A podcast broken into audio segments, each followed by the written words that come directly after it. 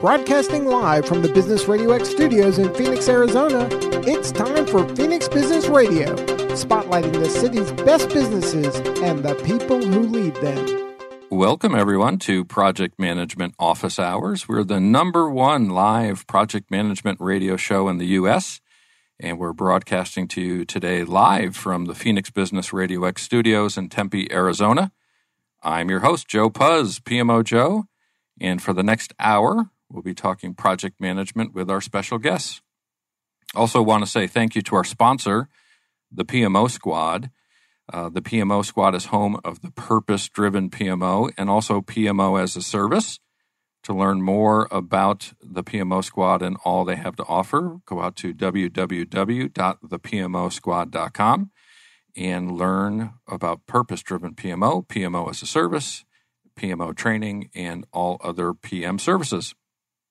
Also, want to take a moment to talk briefly here about International Project Management Day. The International Institute of Learning is hosting an online conference November 7th, and you can go out to their website now, iil.com. And on their homepage, you'll see a link to the IPM Day online conference. You can go out there and register for that now. We have a fantastic partnership with IIL, and they have a opportunity for service members, veterans, and their spouses to sign up to that conference for free. So if you use code VPMMA, which is the Veteran Project Manager Mentoring Alliance, you will get free uh, membership onto that conference. A great lineup of speakers. The president of PMI will be speaking. Harold Kerzner will be talking. J. Leroy Ward and many others, including myself, along with Eric Wright. Uh, Eric and I are co founders of VPMMA, and our organization is a nonprofit. We'll be talking about the power of mentoring and how within our project management community we can give back and serve those who have served us. For everybody, again, that's November 7th.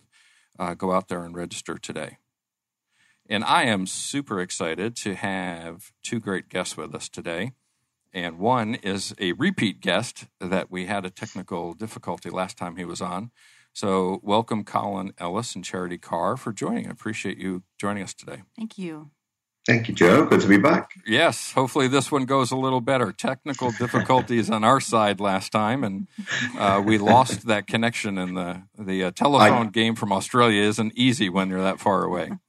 I remember joining in, kind of making some kind of joke, and then that was it. I thought the joke was that bad that you guys just terminated me. I was like, no, the connection's gone. You can never come back. Like, okay, right. yes. So apologize for that, but thanks for coming back. And if you want to take a, a, minute again here to introduce yourself to the audience and let us know a little bit about who you are and what you've got going on. Sure, thanks, Joe. I uh, I get I guess I help organisations around the world change the way that they deliver projects. I do that these days through public speaking. So I'm a professional project management speaker travel to events all over the place, heading to Africa in, in, a few weeks' time to do a speech there. Uh, I do programs, project management development programs, which are quite unlike everybody else's because they focus on some of the thorny stuff that we miss off. Uh, and I write books. And so my latest project management book was out on July the 1st called The Project Book. Uh, but I've also written a book on uh, workplace culture called Culture Fix, which will be out on October the 1st. So that's a little bit about me. I'm originally from from Liverpool in, in England. That will, that will come through for those of you familiar with the English accent. Every now and again, I'll sound like Ringo Starr from the Beatles. um, but now I live in Melbourne, Australia. All right, thanks for it. And and when we first chatted, of course, I heard Liverpool, and I had to ask you every Beatles question I knew. So I'm sure you get that all the time as well. I've done those, yeah. yeah. Nice little stroll down Abbey Road, right? Or we'll hit Strawberry That's right. Fields. That's and, right. All right. Charity, uh, t- if you could introduce yourself as well. Well, I haven't traveled anywhere exotic, so I'm from Arizona and I'm still in Arizona. Uh, I've been in the design and construction industry for the last 15 years, focused on uh, mostly healthcare. And basically, for me, it's been a whirlwind of different perspectives. So I've been on the design side, the contractor side, and now I'm on the owner side, currently working for Mayo Clinic. Uh, I actually work for a third party project management company called Olympus Construction Management. So we, we contract to a variety of healthcare systems across the valley and in multiple other adjacent states as well. And our focus is patient care. Uh, for me personally, I my daughter had cancer at a very young age.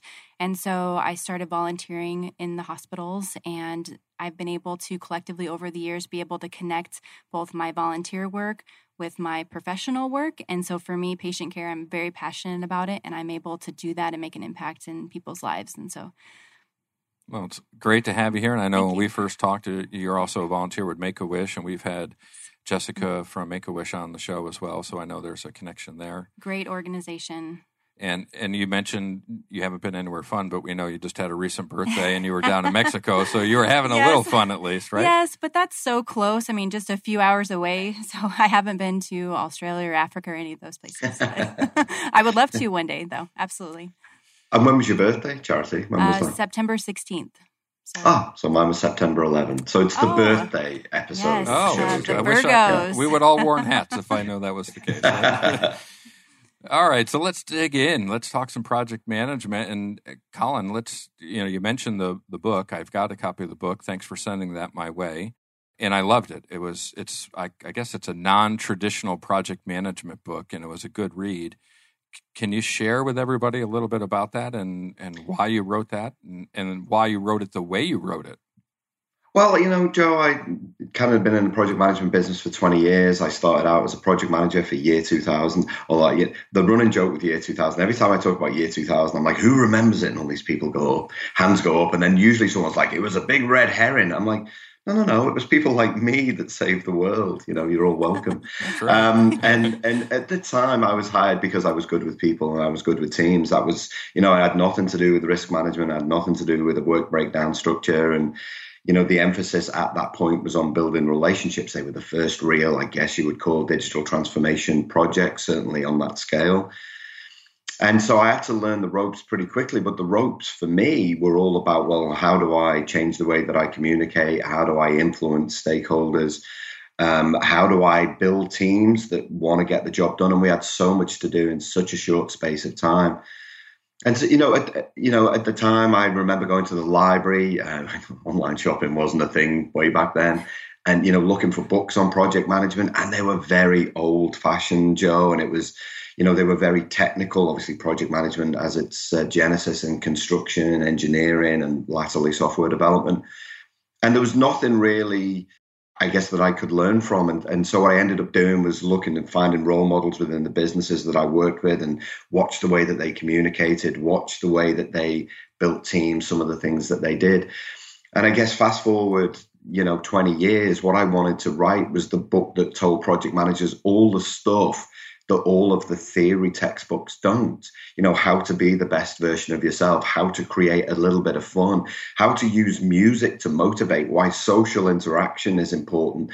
All of these little things that for me are the important part of project management uh, because it is still a people business. And and so you really do have to show up you know and I, I talked at a conference recently and I said to project managers your worst day has to be better than everybody else's best day because you know kind of from a matrix management perspective your job is to inspire and motivate. So you have to be a little bit vulnerable a little bit humble all of these very human things.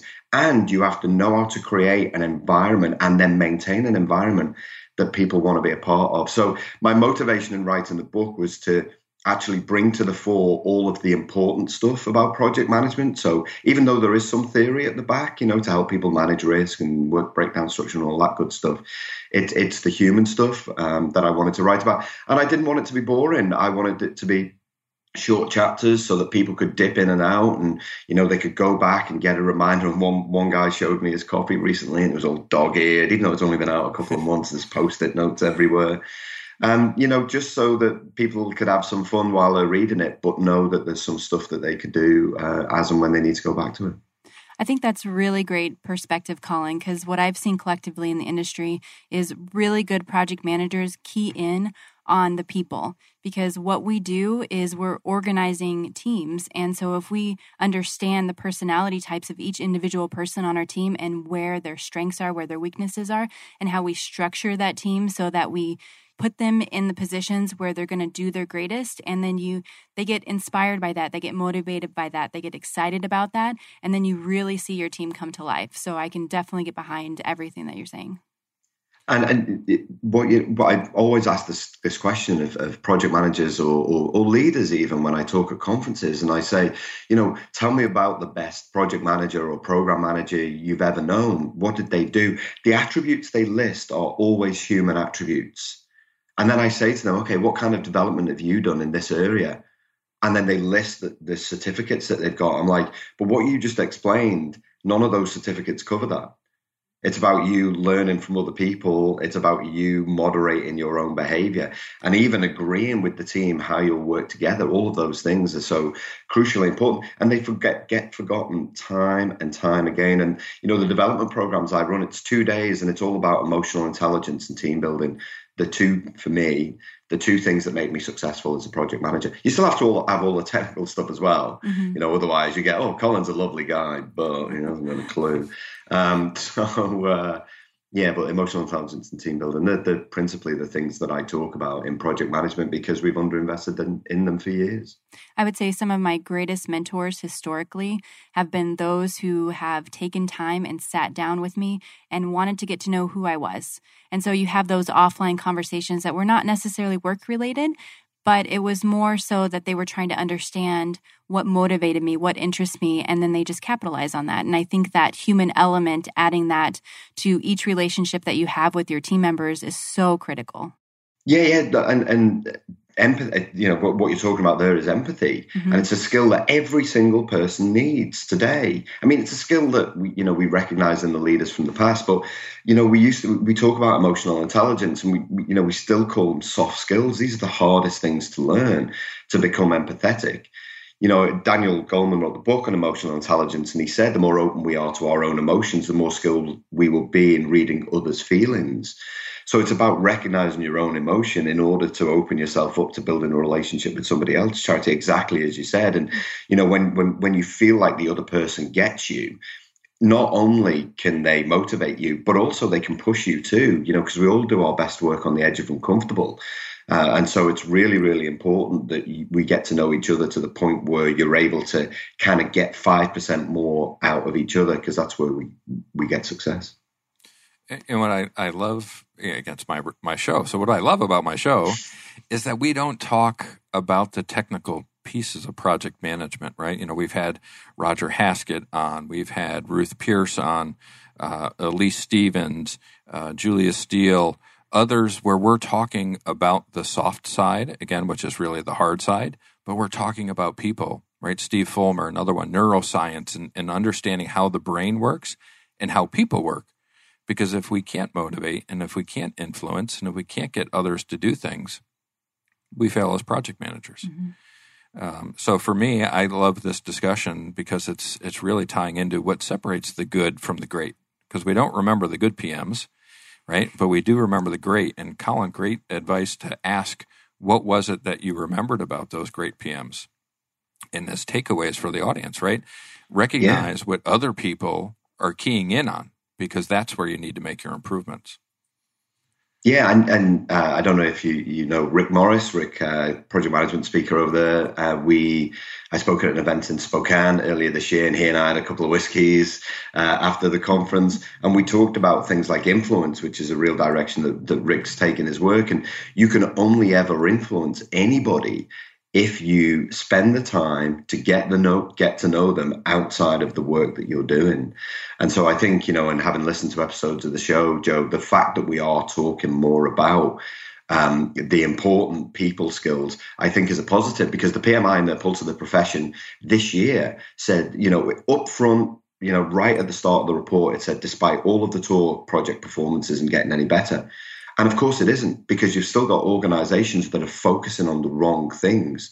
They're still going for quick fix. Let's send everyone on a certification course to tick the box that we take project management seriously. And it's not that we shouldn't do that. We should, but recognize that that's only the technical skills. It's the emotional skills that will make the difference.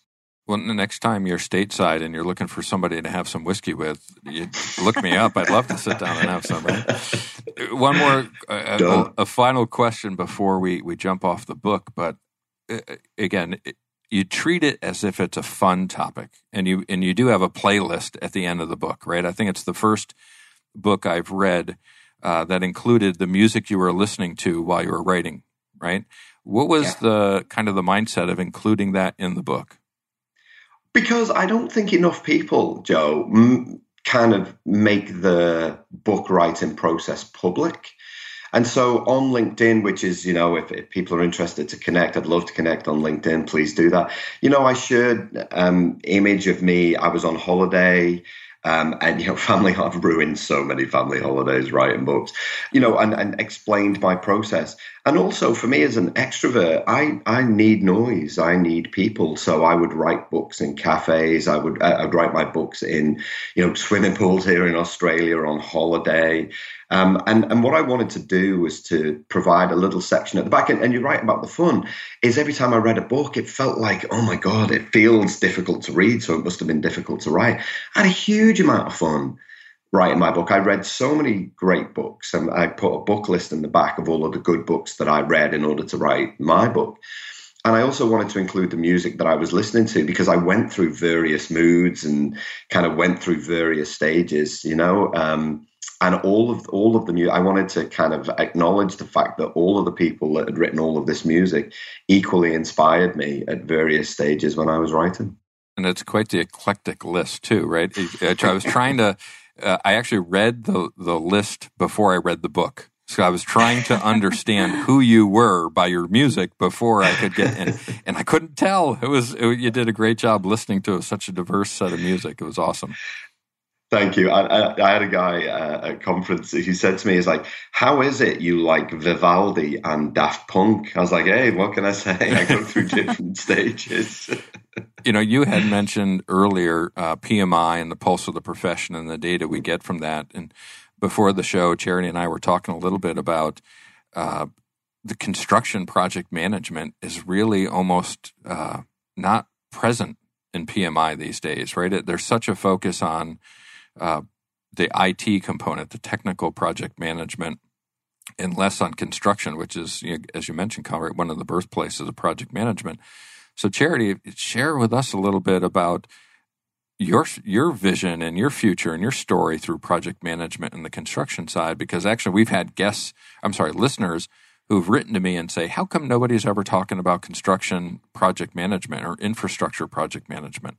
So, thank you for representing the entire industry. It's up to you now. The pressure's on. Oh, well, it's it seems like a huge industry, but really it's it's a close knit group. Uh, you run across the same people for years and years and years. They may change companies, but really, at least the healthcare niche that I'm in specifically, uh, it's been the same people over the last 15 years that I've been in the industry. So, a very, very close knit group. And t- typically, people who get into healthcare design and construction stay in it. It's mostly people who are very passionate about healthcare in general. So, you get a lot of very focused and dedicated people specifically in that industry.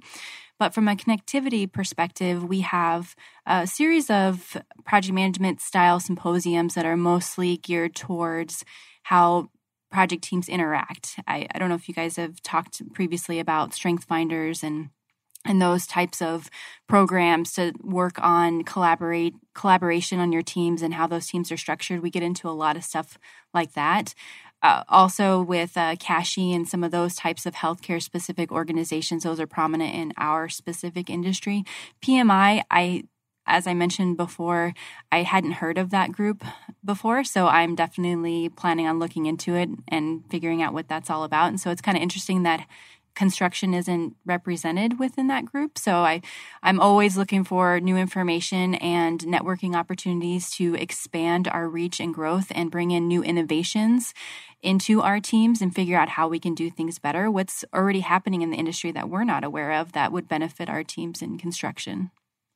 And I find I'm again I, I'm amazed at times on the show from the wisdom that I get from the guests, and to hear a guest with a long history of project management say that she's not familiar with PMI is a surprise to me, Colin. Right? That means there's an entire sector within this construction space that the largest project management organization in the world isn't working to bring into their fold right and it's have, a yeah it's fa- it's fascinating uh, to me joe because we've got different institutions around the world doing different things I'd argue that the, the, the, ones that you gravitate towards are the ones that add real and measurable value. And I think the PMI has found itself in a in a little bit of a quandary uh, because obviously what we've got is this real kind of emphasis on certification programs, but the fact that their own uh, results point to the fact that things haven't improved for 20 years despite their best efforts is a kind of indicator that the world of project management really does have to evolve and it can't be about an institution anymore. What it has to be is about collections of individuals sharing. What I love about your podcast and other people's podcasts is that what we're doing is creating communities of practice around the world that are, you know, desperately trying to upskill through the sharing of knowledge, through sharing of failure and the things that work, uh, some great, you know, I remember reading Anthony Mersino's book, um, Emotional Intelligence for Project Managers, and it really turned a light on for me because it's like nothing I'd ever read before in any textbook. Uh, kind of ever in, in project management. And so the fact that there's no awareness in construction of, of PMI, it, you know, for me is a is both an opportunity, but it's also um, a, a, point that they're making to say, hey, listen, maybe maybe it's not relevant maybe the textbooks it's time for it's time for us to update you know kind of the advice that we're given because actually if it really really worked everybody would be using it and I try to draw parallels between things. When Chair and I were talking well in advance of the show, way back when, you had brought up IPDs, mm-hmm. and I was like, "What's an IPD? I don't know what that is." Share with our audience what, what it is. Absolutely. So, IPD stands for Integrated Project Delivery, which seems to be a buzz in the design and construction industry right now. There is true IPD, and then there's a term that's also loosely used as IPD Light. So, a true IPD project is connected to an IFOA contract, which you have your design contractor and your owner and then major trade partners all part of a general agreement. So it's shared risk. Uh, IPD Light is the teams in the design and construction industry recognizing that the IPD process itself is so beneficial to a project that we don't want to go the contractual route, but we want to incorporate those mythologies into our project teams and how we run our projects. So, so for me personally, the IPD Light route is what I've seen most prominent in the industry. And basically, what that looks like is you bring your design team, your contractor, and the owner, and then your major trade partners mechanical, electrical, plumbing, and structural and you bring them into a, a big room setting. And they're co located into that space for a series of days each week. And you're working through the design document. So you're bringing both the design elements, you have your engineers, and on the constructability side, the guys who are actually going to be out in the field building the design, right? So you bring them all together in a room and you work through all of those issues that would typically come up in the field. And so you just the level of collaboration that this process allows for its cost savings, its um, schedule savings. Usually your design process is uh, longer than a traditional project delivery method, and then your construction timeline is shorter, which saves cost significantly because you typically get the GCs for an extended scheduled duration for that. But typically what we're referring to when we say IPD is it's really that integrated team of having all those key players in the room at one time so that as you're working through the design documents you're really building a solid set that once you get out into the field you should have minimal RFIs you should be minimizing um, existing conditions issues and constructability issues in the field. It also opens up a lot of opportunities for prefabrication for cost savings as well I, I guess it's a little bit of the measure twice and cut once mentality, right? Let's get it right up front so we don't have to, you know, fix a mistake down the road. Yes. And, and typically, what happens too is you have a certain level, say, the first month that you get your team together, you're really going through and identifying your strengths of your team. So you're trying to strategically place people into different cluster, which are focus groups on different parts of the building. And you're putting different personality types to, together to make those meetings successful. Um, it might not necessarily be all of your expert contents in one cluster group. It might be somebody who's really good at note taking and structuring a meeting and that sort of thing, and just leading that effort so that the expert content or the content experts can really sort out and make decisions. So that's part of the process. And then another term is called pull planning. I don't know if you guys have Heard that strategy? No.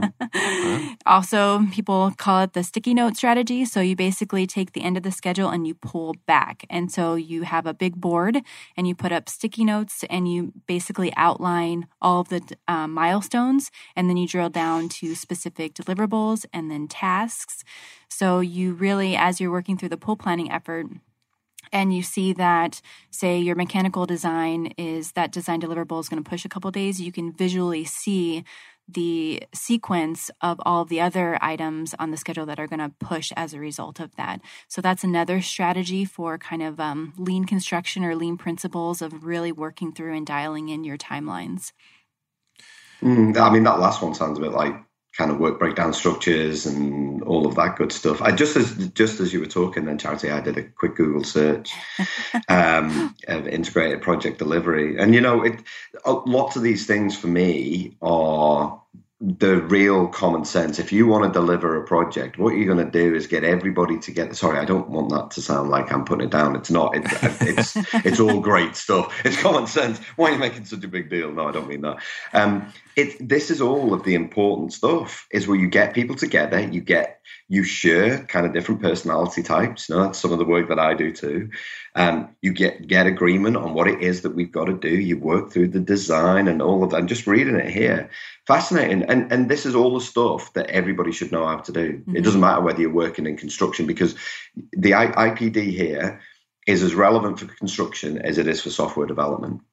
Yeah. Absolutely, it is. That's when um, when but, Charity. But they call I, it agile. Yeah, that's that's what I was going. When Charity and I talked way a, a, couple months back, that's exactly what I said. She described it, and I, I yeah. was like, "Man, we do that in software. We just don't call it an IPD, and we we kind of break it up into segments, right? And how smart to be able to have the planning and foresight to bring the teams together on that. Whereas in the technology space, oftentimes those teams are siloed right? And Colin, to your point, in the agile mindset, you're trying to bring those teams together and get prototypes out.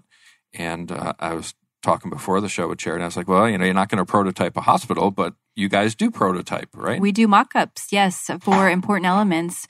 Uh, we have a, a mock-up tent or we have a mock-up space, and we will actually sometimes we do a full build out of a patient room, and it can be true fixtures and a bed in there, just because we want the proponents or also known as the user groups to be able to go into that space, which is the doctors and nurses and people who are going to be living and breathing into that room, but then to physically feel what it is like to work in that space before you multiply it, you know, a thousand times if you're doing a ton of patient rooms.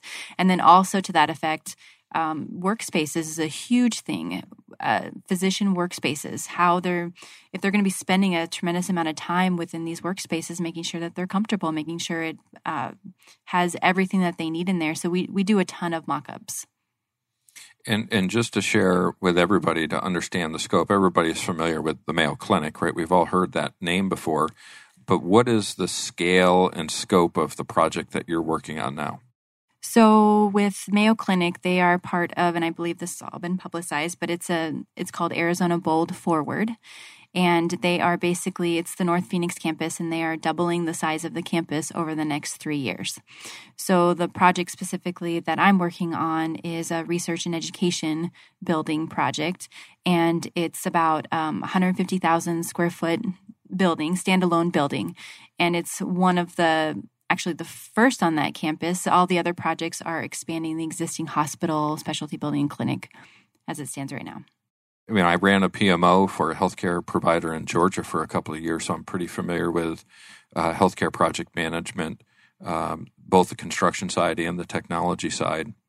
And such an important component of that was the culture of the healthcare setting to know that we as project managers or operational workers, the, the kind of the tactical people on the ground, everything we're doing is for patient care. Mm-hmm. And that culture is so prevalent.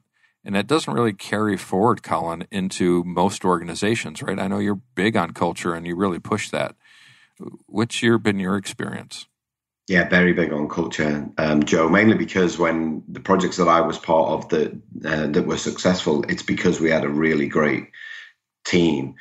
Um, and I think you know one of the unique opportunities that project managers have, regardless of what they're doing around the world, is to create something that just works. That not only functions effectively, where everybody understands each other, we get the job done, all of the good stuff, but also takes into consideration that the culture that they're delivering into.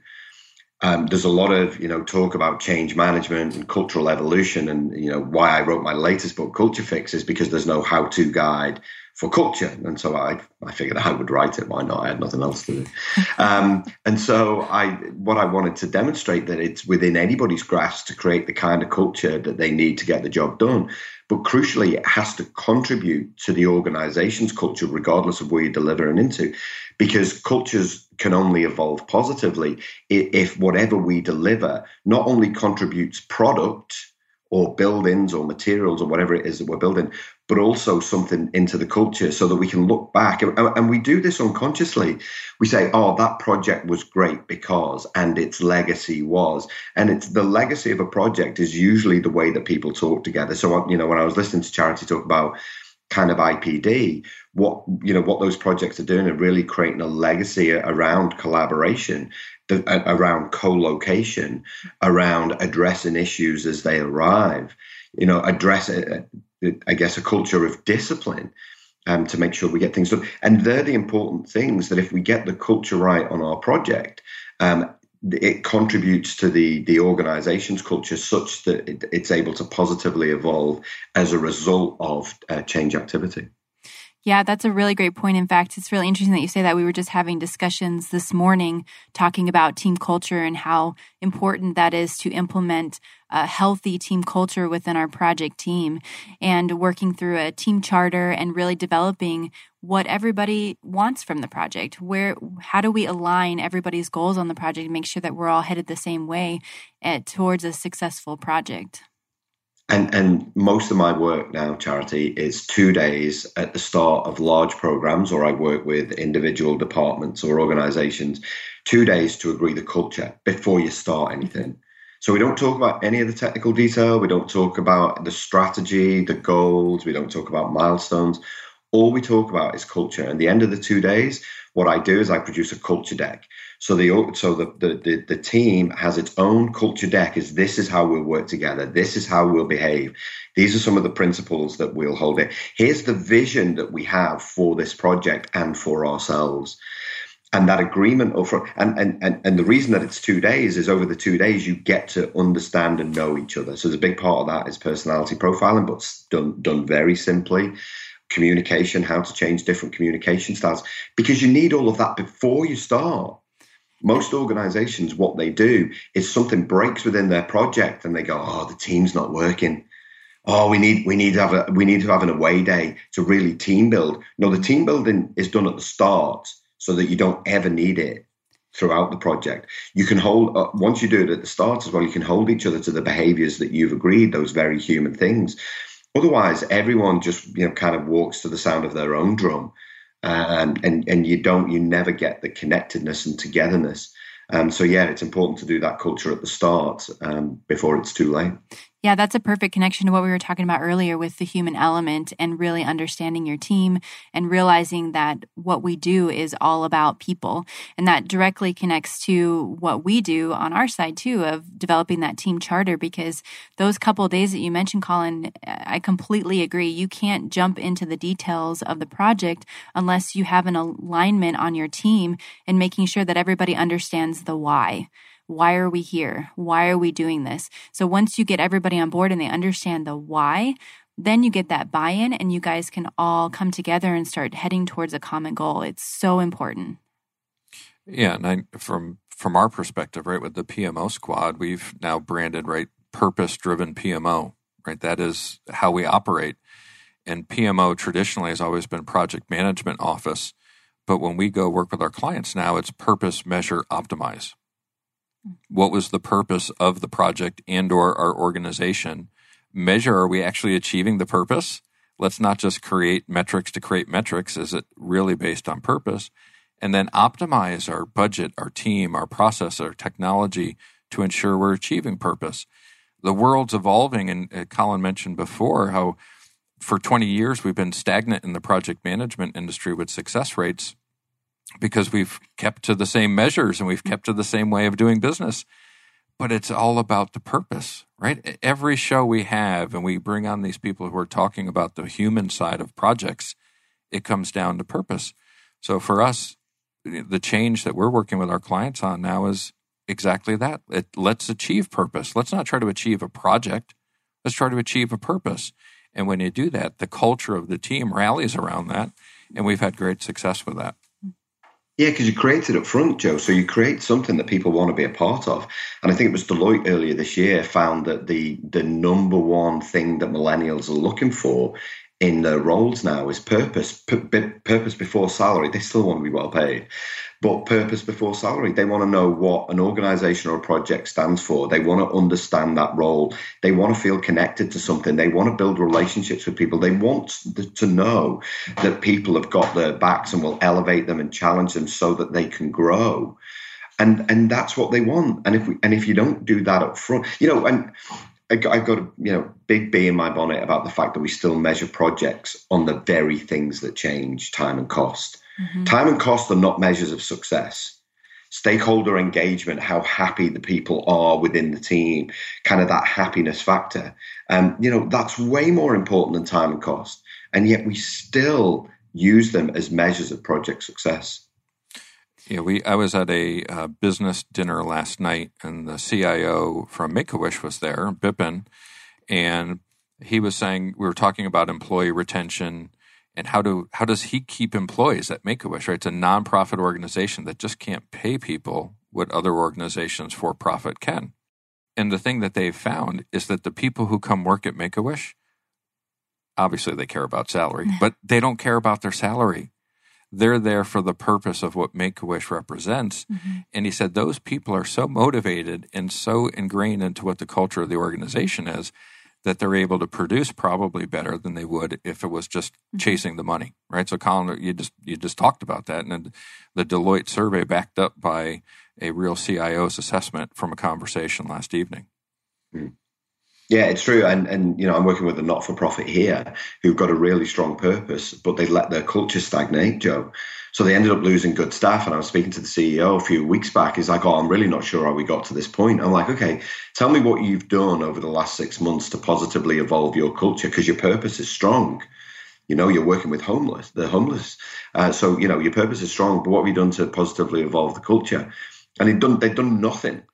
And of course, they talk about most people talk about culture being the most important thing, but they never spend any money, they never spend any time on it. As like it's the little things that make a real difference. It's the stories we tell each other, it's the way that we interact on a daily basis. You know, it's how we talk about the work that we do. And so you've got to have the two hand in hand because as soon as you lose that kind of real strong culture, is people lose sight of the purpose and then you'll end up losing your good people. So, you know, it, having a strong purpose is one thing, but then building a culture to back it up, that's how you really keep the people that you need in order to continue to grow and be successful. To your point, too, when you were talking about schedule and budget, something that came up most recently on our project team that really resonated with me, and that was related to perspective. So it seems like budget and schedule and certain things on a project can come with a negative connotation right? You just immediately hear and you're like, oh, we have to stick to the budget or we're past schedule.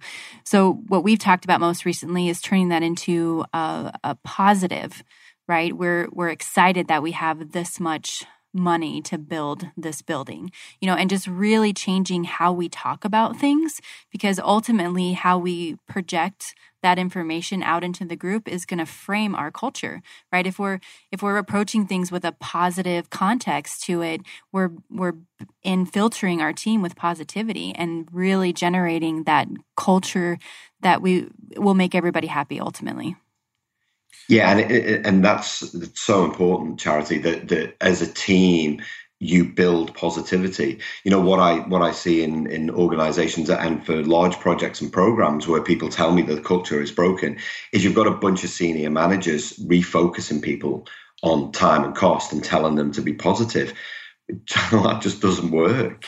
You know, especially if they're extroverted, telling introverts to be positive. Oh yeah, that'll work. Come on, Colin, be positive. Oh my God, been negative for twenty years.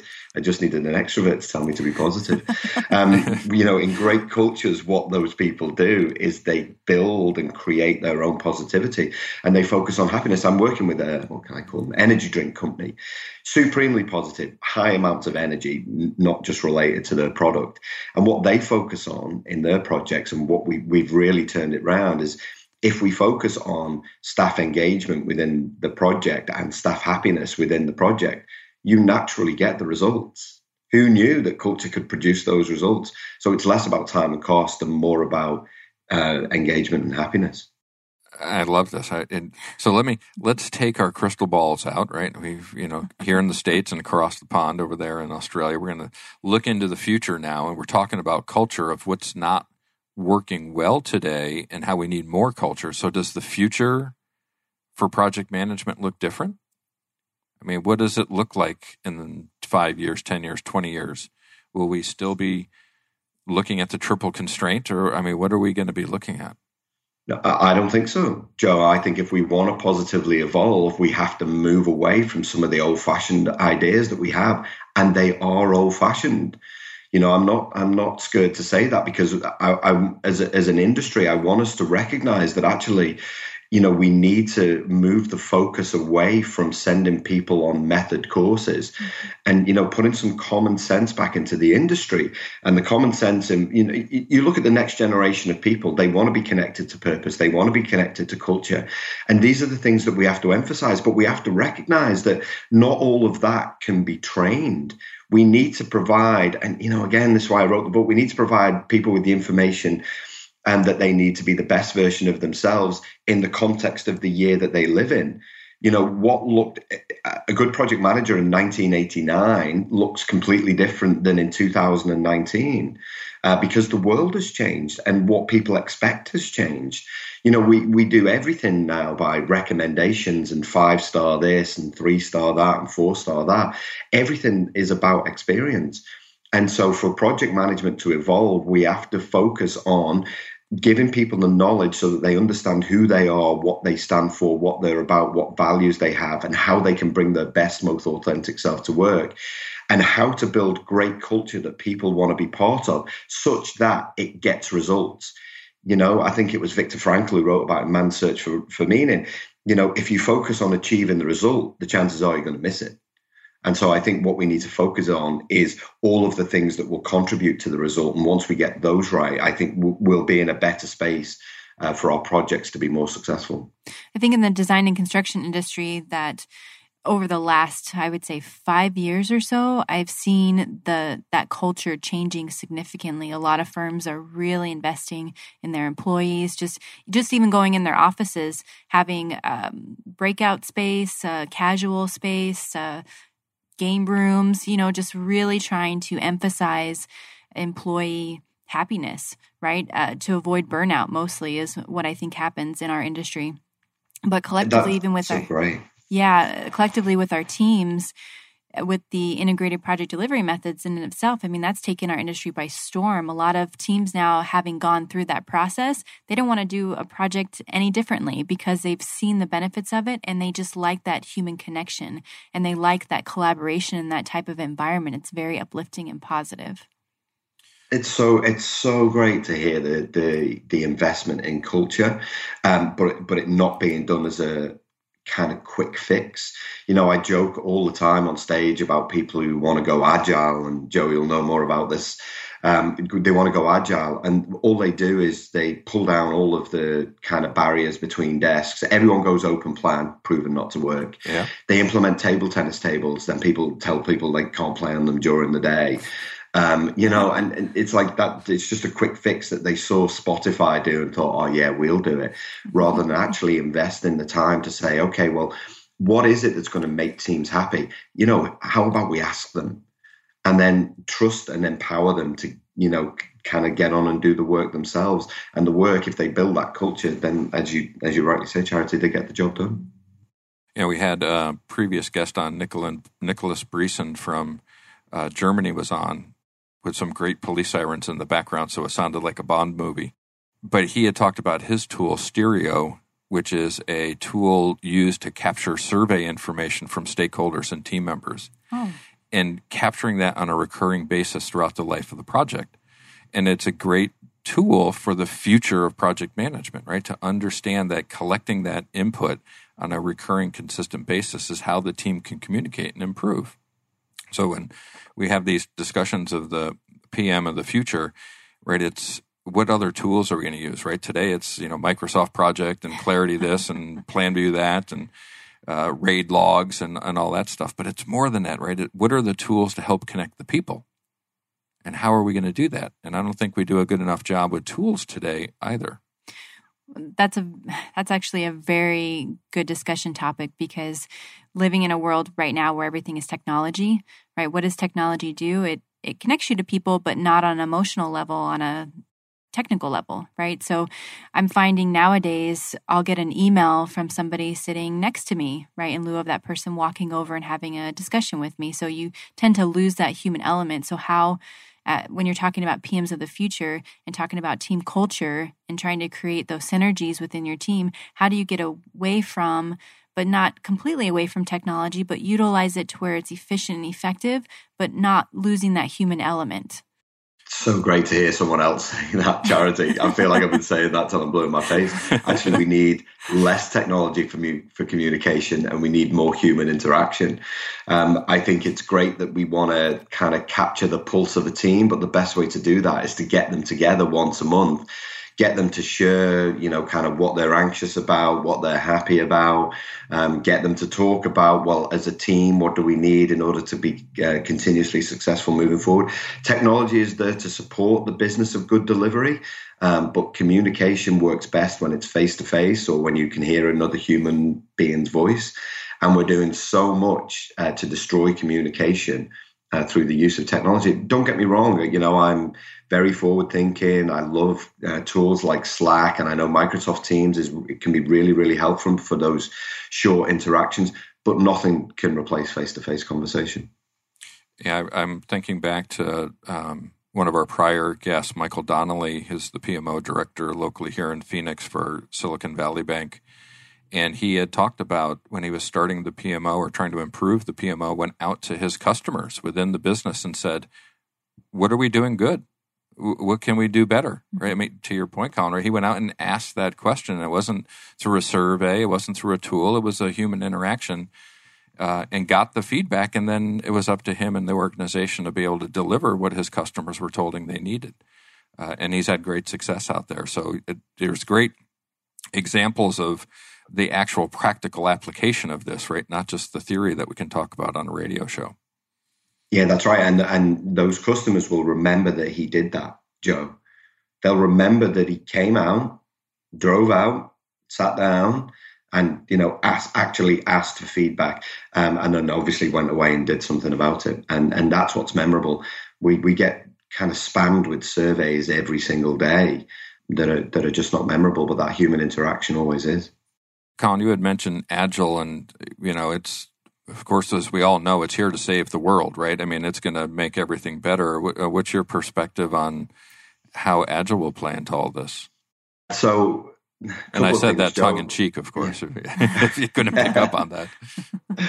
Uh, so, a couple of things is is firstly uh, what we should consistently be doing within our workplace cultures. Doesn't matter whether it's project management, whatever it is is looking at uh, the, the, technical skills that are relevant to today that can help us deliver business as usual and projects in a more efficient way. We should absolutely be doing that. However, much like many methods before, we're now commoditizing agile and as i mentioned earlier people are using it as a quick fix.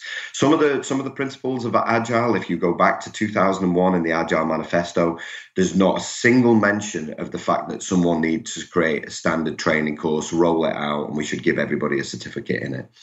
I've i've talked to organizations around the world who've sent their people on an agile training course and said everyone's been on the agile course but we're still not agile. Have you got any ideas? I'm like yeah you thought it would change every you thought it would change the fixed mindsets of people but it's never going to do that. And so i think you know yes it's important that we look for better smarter ways to do things. And iterative delivery is something that we were doing a long time ago uh, but we have to be wary of commoditizing these things. You know there was a survey done in, in two years ago where 96% of UK CIOs said Agile had already failed them. Well, Agile hasn't failed them, but the fixed mindsets of people most definitely had. And those people had done nothing to evolve, positively evolve their cultures to encourage uh, new and smarter ways of working. Yeah, to that point, it's uh, there are no one size fits all solution, right? So when you try to implement because um, I've gone through some certification classes and you get books and you talk about processes and you have these very strict outlines of how you should run meetings and how many minutes you should allocate towards each thing. But the problem with that is that you have multiple personality types. And I don't know if you guys have heard of uh, True Colors. Have, have you guys Not done that? with that one? No. No. Isn't that a Cyndi Lauper song?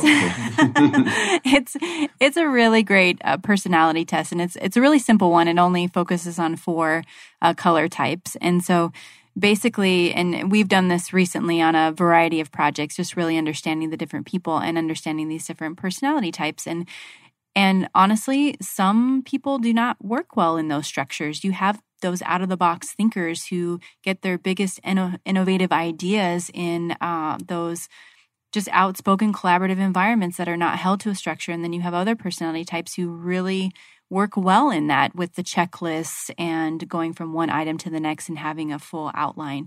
So you just, to this discussion topic, I, I really don't think that there's a a true solution of a one size fits all. It's really, you have to go back to that team element and really understanding who your team members are and how they best work, and then modifying your culture and your structure based on that. I probably could say this at the end of every show, but it just comes down to people, right? if we got better at managing people and being a person and stop trying to be a project manager, we probably could deliver our projects better and and we haven't yet figured out the magic elixir, right, to really go do that. And I know, Colin, you're traveling the world trying to spread that that magic elixir and try to get people to do that better. But what's the how do we get there faster? How do we get there better?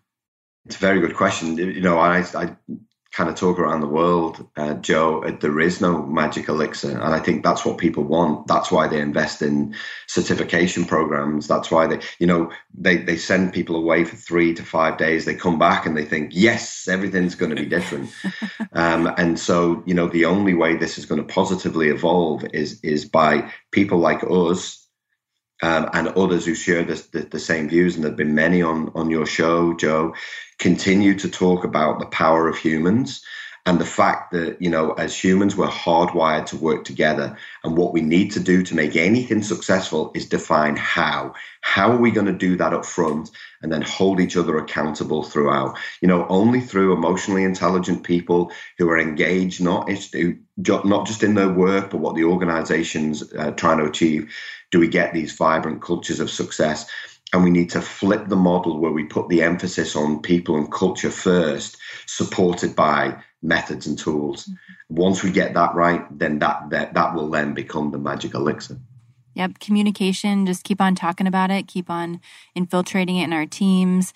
And then once people have those experiences, and like you said, Colin, earlier, just at the end of a project that was a really great project, the culture, the entire process, you know, that's going to filter out to their next project and their next project team. And they're going to take some of those things that they learned just by working in those collaborative environments and they're going to pay that forward into their next team the joy of this show is how fast it goes because the content is so rich and the personalities are so strong. The the downside is, man, we're up already. I cannot believe this show is over. I truly have enjoyed this, and I think it's been a great conversation. So thank you both for coming on today. Colin, before we sign off, any last thoughts that you want to share with the listeners or anything upcoming that they need to be aware of? Last thoughts is is you know for everyone to really take a look at themselves and ask themselves how they can be the best version, how they can bring uh, of themselves, how they can bring that to work every day, how they can be a positive influence not just on the people around them but on the culture. Um, I'll be in the states, but um, in a few weeks I'm in I'm in Vegas for three days, New York for a couple of days. If anyone's listening from New York and wants to catch up for coffee, connect with me on LinkedIn. Would love to do that. I've got a few hours to spare. Um, otherwise, feel free to connect um, on LinkedIn. As I, you know, I, I, like to share things that, that people can do, practical things that people can do. Awesome. Thank you so much for a uh, repeat visit, Colin. I appreciate it. Uh, also, uh, you Anytime. didn't mention, but I'll. May, I hope this is okay. Can we plug something that you have upcoming? Oh yeah, of course you can. Yeah. So, so I think this it must have been this podcast that spurred you, of course. Uh, but you're you're ready to kick off in October your own podcast. Is that correct? It is. Uh, yeah, yeah. I haven't gone public on this yet, so I'm starting a Culture Makers podcast uh, mid October. My aim is to interview senior business leaders who've made a positive impact on culture. So if anyone's listening and they know any senior business leaders, they'd like to provide an introduction. I've already got a couple of great uh, interviews uh, in the bag, one with Atlassian, Atlassian, a big Australian software company doing fabulous things. I also spoke to Ben Kirshner, who's the CEO of Elite SEM, or what was known as Elite SEM, digital marketing agency in, in the US. So, yeah, that'll be uh, starting mid October, so look out for that. Awesome. Congratulations to that. And Charity, any last words of wisdom for the audience, or how can folks get in touch with you? Anything coming on? What, what should we be looking for with you? Yeah, absolutely. And I just want to say, Colin and Joe, it's been a pleasure just chatting with you and hearing like-minded people trying to change the project management industry for the for the good over the next few years. But for me, um, you can reach me on LinkedIn, Charity Carr. So that's my best point of contact with that. And really, what I'd like to leave with everybody is similar to what Colin said is just recognizing the people that you're working with. And as a good project manager, what I've discovered is recognizing those talents and trying to encourage people and motivate people to be their best selves. When you said that, Colin, it's it really resonated with me because I believe that wholeheartedly. And then also something else I'd like to encourage people to do is if it doesn't challenge you, it doesn't change you. So really putting yourself into those positions that are out of your comfort level so that you have opportunities to grow. That's awesome. Thank you so much. That's and awesome. yeah. here locally in the Valley, right as we see the buildings go up over at Mayo Clinic, uh, everybody recognize that they're not just going up by themselves. There's people like Charity that are out there that are making that happen, and project managers are changing the world one building at a time or one company at a time. So, thank you both for being on. Uh, of course, thank you always to our listeners for making us a successful show and podcast. We appreciate everything that you provide to us. Our next show will be Thursday, October 3rd. We're going to have Bruce Kilburn and Carol Osterweil with us. Carol will be joining us live from the UK as we continue to get input from around the world. Uh, and we've got a great lineup of guests coming up uh, in the months to come, including Barbara Trautlein, Rich Maltzman, Jim Stewart, Laura Burford, Andrew Maynard, Janelle Lee, Stacy Sellier, Lisa Levy, uh, and so much more. And uh, just announced and confirmed our last show of this year – I'm going to switch seats. I'm going to be the guest, and we're going to have somebody interview me. So that's going to be an interesting show.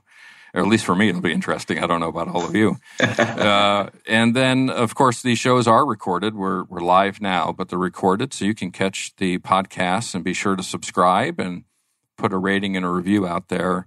Uh, Project Management Office Hours podcast on the Apple podcast platform, Google Play, iHeartRadio, Spotify, Spreaker. I think last I checked, we were the number one project management podcast on iHeartRadio, so that's kind of cool. Um, and of course, thank you to our sponsors, the PMO Squad.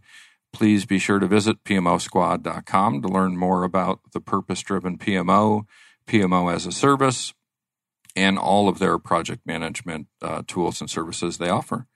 So that's it for now. Office hours are closed. Until next time, I'm PMO Joe, and you've been listening to Project Management Office Hours.